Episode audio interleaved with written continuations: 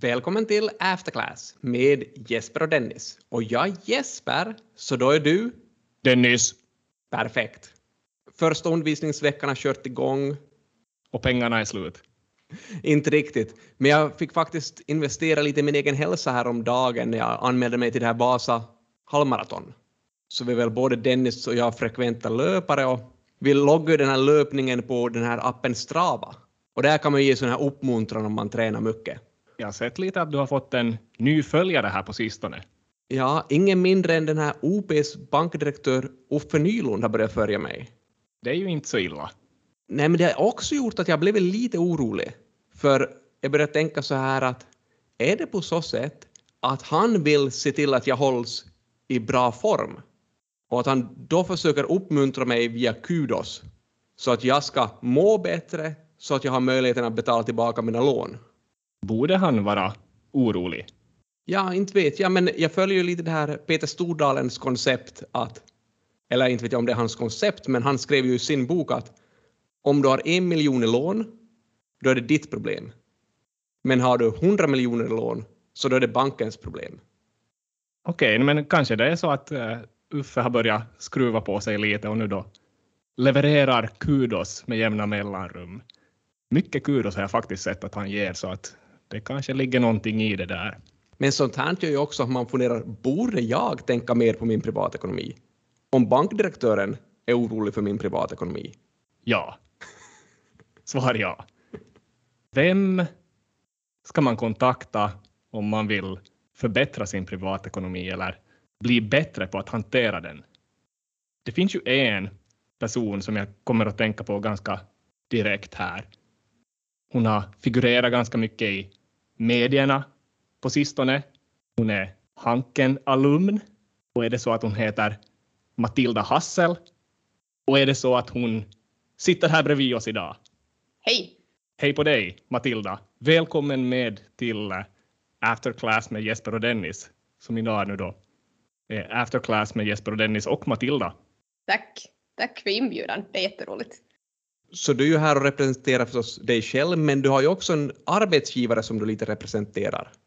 No, det stämmer. Eh, jag arbetar på Finlands svenska Marta-förbund som ekonomirådgivare och vi är då experter inom privatekonomi. Alltså den här vardagliga ekonomin som vi allihopa hanterar, både lån och sparande och konsumtion och hela, hela för den rullan. Då låter det ju faktiskt som att vi har hittat exakt rätt person här.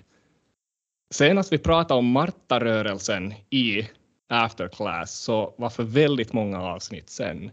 Då lyfte vi fram en Bromarf eh, Marta-förening som hade fått för ganska många år sedan 300 000 mark testamenterade till sig av en person vid namn Seli Mechelin drar jag ur huvudet här, även om jag kanske har det på ett papper också.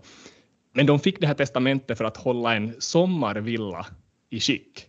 Men enligt eh, mina noteringar så pratade vi i tidigare avsnitt då om att Martaföreningen spenderade de här pengarna, i alla fall en stor del av de här pengarna, på Nokia-aktier back in the day då. Och sen till exempel år 2000 uppgick det här innehavet till 40 miljoner mark.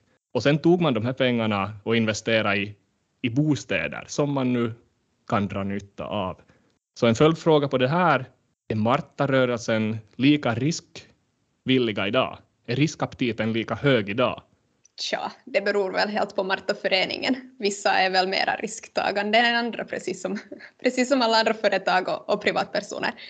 Om vi tänker på Marta-förbundet som förbund som står över föreningarna så, så finns det ju nog placeringar även där. En del kommer också via testamenten, en del inkomster och en del kommer också från utomstående finansiärer så inte det någonting som förlitar sig på hundraprocentigt de här investeringarna. Speciellt inte nu när börsen faktiskt, eh, jag vet inte, leker berg och dalbana den, den här första, första halvåret. Men det finns alltid de som tar risker och det är bra. Före vi hoppar in på de här investeringarna kunde vi fundera lite på hur kostnaderna har ökat då för det är kanske den här kostnadsökningen för mig till exempel som Uffe har blivit orolig för. Så hur har privatpersoners kostnader ökat nu under 2022?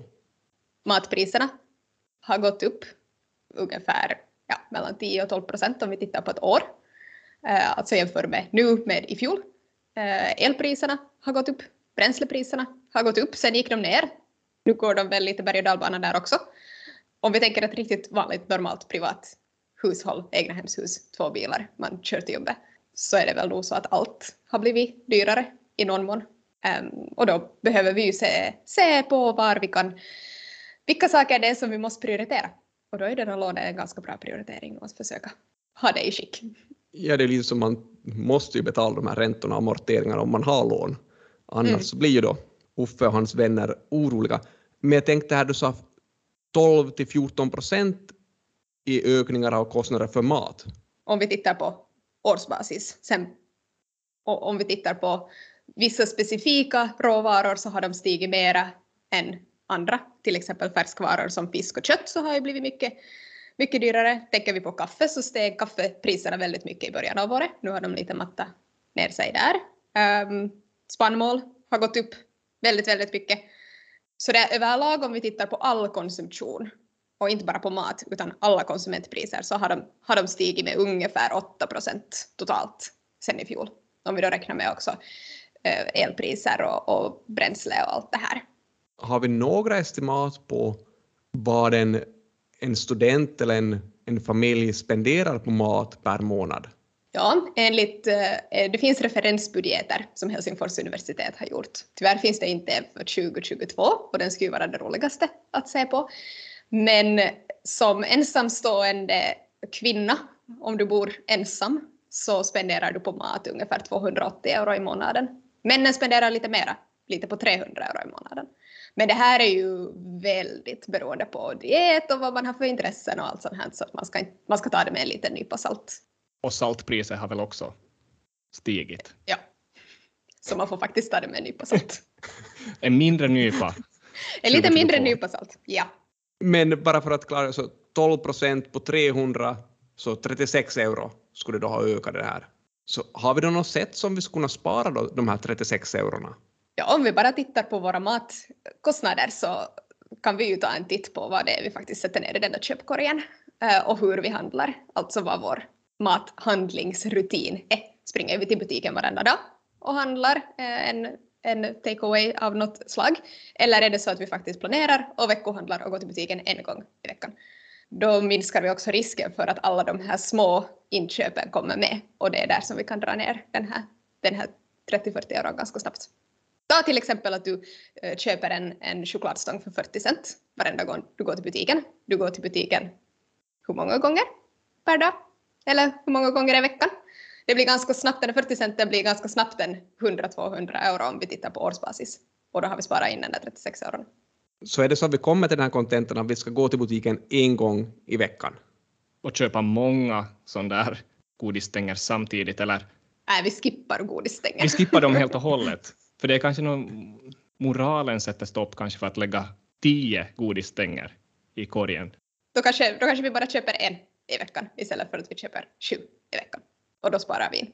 Om vi sparar in både där, jag tänker både, vi tar både en chokladstång och sen så har vi en chipspåse och sen så behöver vi också en eh, energidrycka eller, eller någonting sånt här. Så då blir det ganska snabbt också som vi kommer upp i en 50 euro som är överlopps i vår matkorg per gång vi går till butiken. Det är ju de där många bäckar små har man ju hört om. Det är precis samma sak. Det här är inte på något sätt rocket science utan det är att gå tillbaka och granska sig själv lite kritiskt jag blev ännu nyfiken här, så förstås granska sig själv kritiskt behöver man absolut göra, men jag blev lite nyfiken här att eh, du som har coachat personer ändå, eh, vad har du sett för minskning i de här matkostnaderna när du har coachat någon? Är det någon som har berättat vad matkostnaderna var före och vad matkostnaderna sen blev efter, till exempel på månadsbasis? Det är också jätteindividuellt för det beror ju jättemycket på vad man har för inkomster om du är en studerande så kanske du inte har så stora inkomster och då kan det hända att det inte faktiskt går att skära ner så jättemycket i matkostnaderna utan man kanske lever ganska stramt redan då. Är du en, eh, ett par i arbetsför ålder med två heltidslöner så då kan man ju göra säkert lite större förändringar eh, där. Men allihopa kan göra någonting. Det är jättesvårt att sätta en siffra på det direkt för att det är så personligt. Ta redan att, att äh, du väljer att gå ut och äta på restaurang en gång i månaden istället för att ha ett gymkort för 50-60 euro. Det är ju en personlig preferens. Vilken väljer du att ha? Gymkort vore ju det mer hälsosamma, åtminstone om man tvingades välja. Ja, om man använder det. Jag hade själv ett gymkort som jag inte använde. Då var det varken hälsosamt eller ekonomiskt. Då var det bättre att sätta de, de pengarna på att ta ett restaurangbesök. Det där med träning kan ju göras på många olika sätt till varierande kostnader och ett gymkort är ju kanske ett av de här dyrare sätten att göra, göra det. Det här som Jesper sysslar med på fritiden, du springer väl inte på en löpmatta? Eh, nej. Då skulle Uffe inte ge så mycket kudos. Nej, så att det är väl ett ganska bra, bra sätt. Vi startade här med att prata om matkostnaderna. Hur stor del av hushållets budget går till matkostnaderna? Kostnaderna? Står det någonting i den här Helsingfors universitetsstudien om det? No, om vi tänker ett normalt hushåll så ska den, den, största utgiften som vi egentligen ska ha är vårt boende, alltså hyran eller då att vi betalar ett bostadslån av något slag. Sen efter det så ska maten komma som på plats två. Börjar matkostnaderna överstiga det som vi betalar i bostadslån eller det vi betalar i hyra så då har vi ganska höga matkostnader redan. Men de tre största kategorierna brukar vara just boende, mat och sen för tillfället transport. Där kan man ju också granska sig om man märker att man har en kategori nu som att klädinköpen skjuter i höjden så då kanske man kan chilla lite på den nivån där. Men Lever du som du lär, Matilda? Ja. Punkt, punkt, punkt. det finns ju det här talesättet att eh, skomakarens barn går med trasiga skor. Det finns massor som Martaförbundet lär ut och alla kan göra någonting. Alla kan inte göra allt. Så det gäller att, att ta sina fighter. Och också ifall det är så att man märker att nej, men okej, du hade, nu var mina matkostnader mycket högre än mina boendekostnader så är det jättesvårt att ett, ett tu tre en månad skära ner 200-300 euro i sina matkostnader. Du kommer inte att känna att du har någon livsglädje kvar vid det skedet. Så då gäller det kanske snarare att ta det stegvis eh, och småningom komma ner till det. Det är en siffra som du själv är bekväm med. Men jag, ja, då lever jag som jag lär. Tillräckligt bra. Vi har pratat mycket om matkostnaderna som kanske ändå går att skära ner lite. Men hur är det med de andra stora kostnadsposterna som du nämnde, boende och transport? Har du där några tips hur vi kunde minska på våra kostnader? No, boende kan ju vara ganska svårt att göra någonting åt överhuvudtaget. Har du en hyra så är det, är det din hyra. Betalar du ett bostadslån till banken så är det ju sällan som makarna jättesnällt går med på att man drar ner det. Det är klart att man kan få amorteringsfritt av den ena eller den andra orsaken. Eh, men den är lite svår att faktiskt göra någonting åt. Transport, där, där kan vi göra mycket och det är helt beroende på vilka preferenser man har. Eh, kör man bil, har man en bil och, och använder säg bensin eller diesel, alltså att man inte har en elbil, så då har du ganska höga kostnader just nu. Men sen samtidigt så är det ju inte bara bränsle som kostar i en bil, utan du ska ju också ha nya vinterdäck och, och det är försäkringar och det är det ena och det andra. Så att bilen i sig är ett dyrt transportmedel. Ganska snabbt kan man sätta bilen på ståförsäkring. Så man vet att, att nu under hösten när jag börjar studera eller när jag går tillbaka till jobbet så kommer vi inte att köra, köra lika mycket och det är redan bara efter några dagar, en vecka, så kan man sätta bilen på ståförsäkring. Där kan man spara in också en summa om det är så att man behöver ha bil. Behöver man inte ha bil så kanske det är helt bra också med tanke på miljön att vi funderar igenom att kan vi använda oss av cykel istället eller om man bor så pass bra som man har bra lokaltrafik så kan man ju använda den. Om man har bil och en, en eh, så kallad fossilbränsledriven bil så kan man ju också tänka på, tycker jag själv, har sett en, en trend i när man ska tanka. För jag lever enligt ett sånt här motto, tanka på tisdag. Har ni hört om det konceptet? Äh. Ni kanske bara har hört om det här tanka i Tallinn. Men hur som helst, tanka på tisdag-konceptet går ut på att priset, bränslepriset är lägst på tisdag enligt min empiri. Kan du, kan du göra en Excel-fil och skicka den åt mig?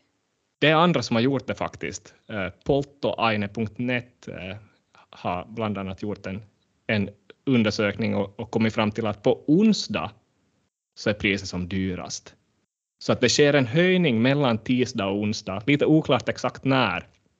Eh, så man skulle kanske behöva studera det här lite närmare. Men, men jag skulle säga tanka på tisdag eller måndag så sparar du en peng. Och ungefär hur mycket kan vi spara genom att göra det här? Det handlar om, om cent per liter, men många bäckar små. Får jag då fråga om du tankar fullt på tisdagar? Eller är du personen som sätter i för 10 euro per gång oberoende hur mycket du får? Det där att sätta i lite per gång skulle vara någon slags eh, diversifieringsstrategi. Men jag, jag kör det här att tanka fullt Mm. när priset är lägst. Så det här tankningsexemplet, om vi tänker att ni sparar 2 cent per liter och tankar för 50 liter så har ni sparat en euro. Jag tycker om att du niar mig, men ja. Ja, jag försöker vara hövlig. Så jag lyckades spara nästan en euro igår, eller inte spara, till och med förtjäna nästan en euro igår, genom att panta flaskor som fanns på Hankens gård, som studenten hade lämnat efter sig. Så jag hittade tre halvlitersflaskor och sen så hittade jag också två Noccoburkar som summerade upp till en vinst på 90 cent. Skattefritt. Helt skattefritt. Men vad måste man göra när man har pantat de här flaskorna då? Ja, man måste ju gå till butiken och panta dem. Och då kanske man har det här problemet som Matilda pratade om att i butiken, när man väl är där och får sina pengar, så kan man inte hålla i de här pengarna. Utan då spenderar det på att köpa en lakritsalstång. Så det var ett sånt där impulsköp. En stång. Ja, exakt sån här. Och de var, Matilda pratade om 40 cent här tidigare, den här tror jag kostade 85 cent. Och hur smart var det här då? Du fick kortsiktig lycka, men kunde du ha gjort någonting annat? Nej, men jag tittar på den här lakritsalstången, så den produceras av Cloetta, det här godisbolaget. Så skulle det ha varit ännu bättre för mig om jag skulle istället samla lite flera burkar och komma upp till två euro, som faktiskt är vad en Cloetta-aktie kostar. Och skulle jag investera i en Cloetta-aktie istället för de här pantburkarna, istället för att köpa, köpa den här lakritsalstången. För Matilda, blir det inte lite kontraproduktivt om man har ett sånt här, någon typ av sparbeteende, men man ändå inte riktigt lyckas hålla i det? Att hur ska man göra för att få det här sparandet mer strukturerat? Man ska göra det till en rutin åt sig. Bryt den där gamla rutinen och så skapar du en ny rutin åt dig. Om vi tänker den där två euron, det är ju typ av mikrosparande. Eh, en två euro här och en två euro där. Eh, det är klart, får du en, en Cloetta-aktie för det så kan vi ju förstås, eller förhoppningsvis räkna med att den stiger i värde. Men mikrosparande, ja, absolut. Försök kanske hellre göra det till en månatlig grej med en lite större summa. Tänk om du skulle panta flaskor varje dag för 90 cent hela månaden och sen sätter du en 25 euros investering till exempel i någon fond eller på aktier. Och så gör du det månatligen, varenda, samma dag, varje månad. Då får du det till en rutin. Ja, så det kanske panta flaskor är inte någonting man vill göra varje dag. Men ja, så skapa rutiner blir viktiga. Hur ska man då göra för att man ska orka hålla sig till de här rutinerna? För det låter ju väldigt lätt så här att säga, ja, du ska fixa en rutin. Mm. Men det finns ju som en orsak till att man har dåliga rutiner och det kan ju vara att man inte då klarar av att skapa de här rutinerna så lätt. Ja, alltså skapa en sparplan. Använd Excel, använd papper och penna, använd vad som helst. Sätt upp en målsättning och så skapar man delmål åt sig. Det roligaste för mig att spara pengar så är ju att säga att de växer varenda månad och att jag är ett steg närmare min målsättning. Eh, Så om vi tänker att vi har en målsättning att när 2023 börjar så ska jag ha den här summan på mitt konto eller då ska jag ha ökat mina investeringar med x många euro. Så då har du ju en målsättning. Då vet du, nu har vi fyra månader kvar. Vad är det du behöver göra? Och så är det bara att kicka in den där finska sisun och köra. Så då blir det alltså din belöning att du når upp till det här målet som du har satt. Det krävs ingen annan typ av belöning. Det beror ju på vad man är för person. För mig personligen så behövs det ingen annan belöning. Men sen kan det ju hända att man kanske har ett konsumtionsbegär, som alltså någonting man vill köpa. Är det då en ny jacka till vintern? Eller är det eh, då just någon aktie eller någonting annat? Så sen när man har nått upp till det där målet så ska man ju också köpa det. Då ska man inte sen bli snål och sitta och spara på de här pengarna och tänka att nej, jag sparar dubbelt och sen köper jag den där jackan eller sen köper jag den där aktien. Så när du har nått upp till ditt mål så belöna dig själv med att faktiskt köpa det då. Då har du ju gjort någonting bra.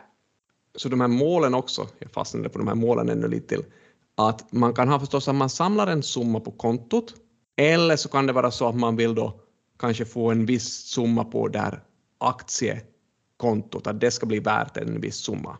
Ser du någon problematik med att det här, om man sparar i aktier till exempel, så kan det hända att man får så här gratis sparande när aktierna går upp, men på samma sätt får man så här negativt sparande om aktierna går ner. Att det är inte som, man kan inte helt själv bestämma hur de här aktiekurserna går, utan det påverkas ju också hur aktiemarknaden så här generellt går. Ja, absolut så finns det en problematik där. Då gäller det ju att fundera vilket tidsperspektiv man har när det kommer till sitt sparande. Är det så att du vill köpa en ny vinterjacka i år så då är det kanske inte aktier som du ska satsa på ifall du inte vill på riktigt hålla på med, med stockpicking och köpa och sälja varenda dag. Vill du göra det, kör. Men om du, om du inte känner för att göra det så då kanske det är det där sparkontot som ändå är den där bättre idén för dig. Om vi tänker långsiktigt och funderar till exempel på vår pensionstid, dit har vi kanske 30, 40, till och med 50 år. Då kanske man också klarar av att ta den här risken att ens sparplan inte följs till punkt och pricka varenda månad och varenda år. För då har du ändå tiden på din sida. Så det är helt okej att, att den sjunker emellanåt och sen så stiger den emellanåt. Sen i något skede så på lång sikt så blir den ändå relativt stabil. Så det beror på vilken typ av målsättning det är som du har. Och vi ska ha olika målsättningar. Vi ska inte spara till en sak per gång, utan ha någonting som händer inom ett år, ha någonting som händer inom här en fem, sju år och så tänk på det där 10, 15 plus också. Så väljer man sin sparform enligt det. Kan man räkna det till sparande om man sparar till någonting som jag ska använda eller som jag ska köpa inom ett år eller efter ett år? För då blir det ju någon typ bara av att man bara justerar den här konsumtionen. Om jag sparar för att köpa en ny jacka idag, så de här pengarna blir ju som sparade bara en så kort stund, att det är ändå konsumtion som det slutar med. Eller hur tänker man där? Det är ju ändå konsumtion som du avstår från idag att göra. Du avstår ju från att köpa den där cloettastången kanske då en gång i veckan eller en gång varenda dag för att kunna göra en bättre typ av investering som förhoppningsvis håller i flera år framåt.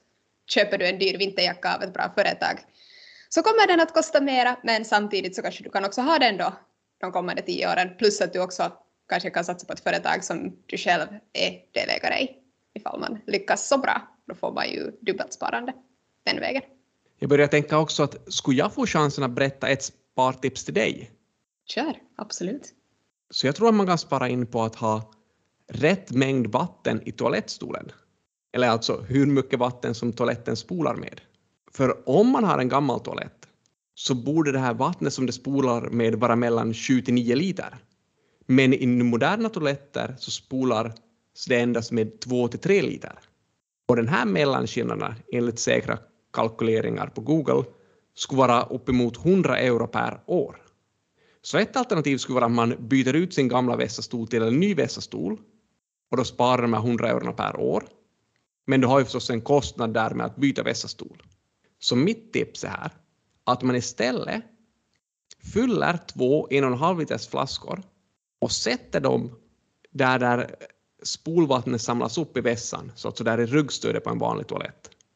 Som jag tror att det här fungerar är att när vattnet då fylls upp, fylls upp för att spola så kommer det inte behövas fyllas upp lika mycket vatten när du redan har de här två fulla en och en halv liters flaskorna där.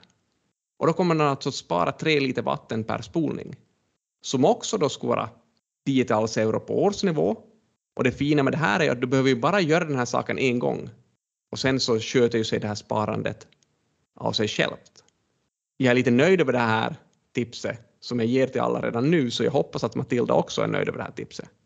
Jag, jag, känner att vi får göra ett experiment och se om det här fungerar. Men om det här fungerar så är det jättebra. För vi behöver också spara vatten. Jag kan ge ett annat exempel på vatten. Hur, hur länge duschar ni? Sådär i snitt, vad skulle ni säga? Eh, sambon säger för länge. Och det, någon gång har jag hört sådana här fem minuter, så jag påstår att det kan gå över fem minuter. Jag skulle också säga kring fem. Fem mm. plus. För medeltalet för en finländare att duscha är åtta minuter. Så alla som nu lyssnar på det här och brukar ta de där 20 minuter så långa varma sångduscharna så kan ta sig en funderare.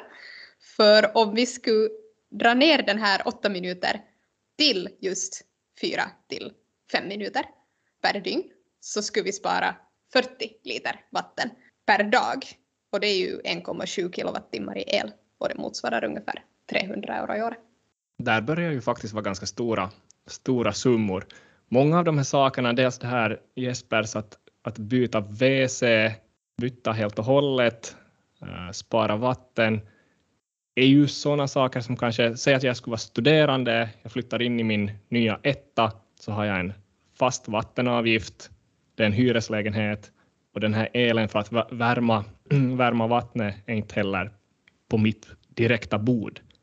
Men vi borde väl just komma ihåg det här att det finns ju lite som hållbarhetsaspekter av det hela, att om man tänker lite större än sig själv, som man kanske också borde göra, så faller det på plats. Det, det skriver jag nog också under. Det är här igen, många bäckar små. Om vi allihopa gör lite så kommer vi också att bidra till det stora hela. Man kan också vända på det här myntet och fundera lite på att vara så här väldigt sparsam i sin privatekonomi. Kan det finnas hållbarhetsaspekter där som vi borde fundera på, kanske till och med negativa hållbarhetsaspekter? Jag tänker till exempel på effekter på närmiljön om du väljer att sluta äta mat på lunchrestauranger till exempel och bara kör egen tillverkad mat. Är det någonting man borde spekulera om? Om vi slutar konsumera helt så har ju inte företagen kunder. Och vad händer med företagen om de inte har kunder? Jo, de har ju inte heller så himla mycket intäkter. Det är ju vi som, som konsumenter som håller upp det att vi vill konsumera så håller ju upp företagen. Samtidigt så om gemene man sparar, investerar, bygger på sin förmögenhet på lång sikt så gör det ju också att vi kommer ha en rikare befolkning i framtiden. Förhoppningsvis. Och eh, om vi då tänker att ett, en lunchrestaurang idag inte har möjlighet att, att servera mat till det pris som konsumenterna vill ha så behöver de kanske delvis fundera på sina matlistor, vad det är som finns på dem, men också delvis försöka hitta sina knep för att hålla kvar kunder så att de kan komma tillbaka i framtiden. För när vi blir, när vi sparar och ökar vår förmögenhet och blir rikare helt enkelt, så kan det hända att det på lång sikt också, eller på lång sikt så gynnar det ju vår inhemska ekonomi. För vi kan köpa då inhemskt producerat, vi, kan, vi behöver inte köpa och använda oss av de här lågprisbolagen som vi ser om vi tänker globalt. Vi behöver inte beställa kläder från Kina som är gjort under väldigt dåligt, dåliga etiska förhållanden, utan vi kan satsa på de här bra märkena som vi vet att finns i Finland och i Norden. Då har vi råd med det istället. Men det är ändå ett ganska sån här lång tidseffekt som vi målar ja, upp här. Det är det absolut. Och det, betyder, det hjälper ju inte företagen idag överhuvudtaget, det som kommer hända om tio år. Men om vi tänker på en lunchrestaurang så idag så ser vi att de flesta traditionella lunchrestauranger så har också ganska tung mat på sina lunchmenyer. Det är grillbiff och det är friterade kyckling med med franska och det är den där importerade laxen som inte heller varken är bra för miljön eller plånboken. Kanske företagen där också skulle kunna fundera igenom att vad som faktiskt är hållbart. Vad är det för fel på en inhemsk rotsaxpyttipanna till exempel? Och på det sättet hålla sina lunchpriser på en sån nivå att varenda medborgare kan både spara men också stödja de här företagen i den mån som är möjligt. Så ett sätt att både spara, spara personligen och spara på hela samhället skulle vara lite att, att välja maten ur den billigare ändan och lokala ändan och skippa och bojkotta importprodukter och tung mat. Är det lite så som vi säger här? Plus att jag tror att OPs bankdirektör också är nöjd om vi äter lite hälsosammare och hålls i form och inte äter en grillbiff varenda dag. Vi mår ju bättre också om vi kommer ihåg att äta äta inhemskt, äta närproducerat, gärna ekologiskt. Släng i lite vegetariskt dit också ibland. Så då har du också, du minskar ju också på dina egna hälsokostnader. Så det är, det är ju inte bara en aspekt, utan det är ju en jättestor helhet. Ja, det kan ju vara det här att, att den här Uffe har sett Jesper på diverse lunchrestauranger där han ätit tungt och nu då vill, vill försöka öka motivationen till hans tränande så att inte lånen blir att hänga framöver. Det känns som att vi har fått mycket insikter och fakta av dig, Matilda, här idag och det tackar vi väldigt mycket för. Ännu innan vi slutar så drar jag mig till minnes en, en sån här faktaanekdot eller fakta med, med har öron kring sig som Jesper levererade i ett avsnitt för några avsnitt sen att en bastusession hemma med elkamin, kanske en Harvia elkamin, skulle kosta cirka 10 euro. Och det här var före elpriset gick upp väldigt mycket. Vad säger experten? Byt bastukamin. Låter det inte ganska mycket? 10 euro? Det låter nog jättemycket. Förstås så beror det här på om man har börsel eller om man har ett, ett fast avtal av något slag. Om vi tittar på Elen idag, och nu tog jag faktiskt upp det här, så skulle en timmes användning av bastun, en elbastu, kosta 2 euro och 31 cent. Så 10 euro, nej, jag tror inte att vi kommer upp till den summan. Det är bara att basta på och byta ut de där gamla elapparaterna som, som drar mera. Nytt är bättre. Tack för det. Vi lever ju i ett rättssamhälle så man har rätt att försvara sig. Har du Jesper någon, något tillägg? Nej, här var ju begränsningen på att det skulle vara en timme bastu kom in igång. Så om jag bastar fyra timmar så tycker jag min kalkyl stämmer ganska exakt. Ja, det gör den. Och du känner för att sitta i bastun i fyra timmar. Jag måste försvara mig på något sätt. Det kommer ju att leda till mer konsumtion av olika vätskor, vätskor. Så jag vet inte om det är rekommenderat heller. Kanske inte. Men då får du ju pant å andra sidan. Och då kanske det blir en Cloetta-aktie till slut. Mycket bra! Är det så att vi kan knyta ihop säcken? Tacka Matilda. Tack Matilda. Tack för att jag fick komma. Det var roligt. Tack Jesper. Ja, jag är den som ska tacka mest, som har lärt mig allting. Precis. Matilda, om vi vill veta mer om dig eller om Martaförbundet, vad ska vi göra då? Då kan man gå in på marta.fi. Där finns massor med tips och känner man att man inte blir klok av dem så kan man alltid kontakta mig eller mina kollegor direkt på ekonomisnabelamarta.fi. Vi finns här för att svara på alla frågor, högt och lågt. Det låter bra.